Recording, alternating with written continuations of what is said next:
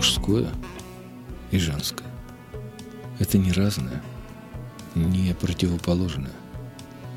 Это то, что существует вместе и всегда нераздельно, и всегда существует. Это даже не две части.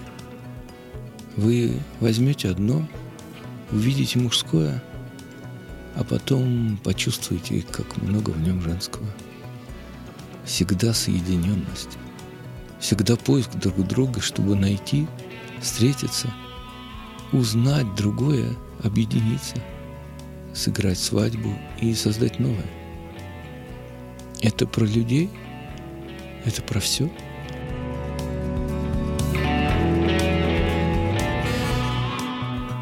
Гора росла, стремясь к небу, крепла своими камнями, корнями деревьев, ледниками, покрывавшими пик на самой вершине.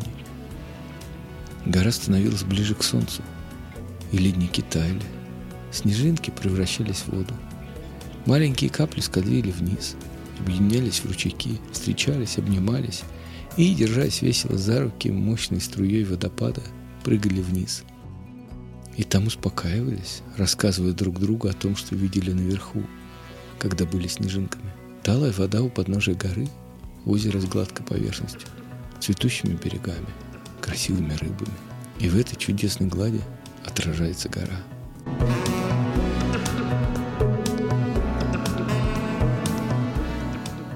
мужское и женское, созданное друг для друга, постоянно притягивающееся и отталкивающееся, чтобы, разделившись, опять увидеть необходимость друг в друге. Новый день мягким светом заменяет время ночи. Розовый рассвет и радость.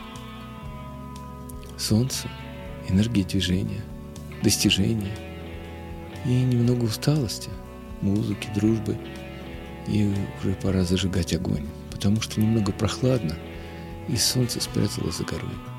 Стало темнее.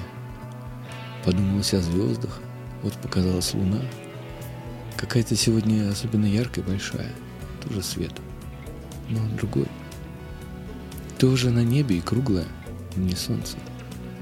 И что-то в ней такое родное, такое необходимое нам, что от этой доброты – Хочется укутаться в мохнатый плед и задремать, и уснуть, чтобы во сне увидеть себя живущим на Луне –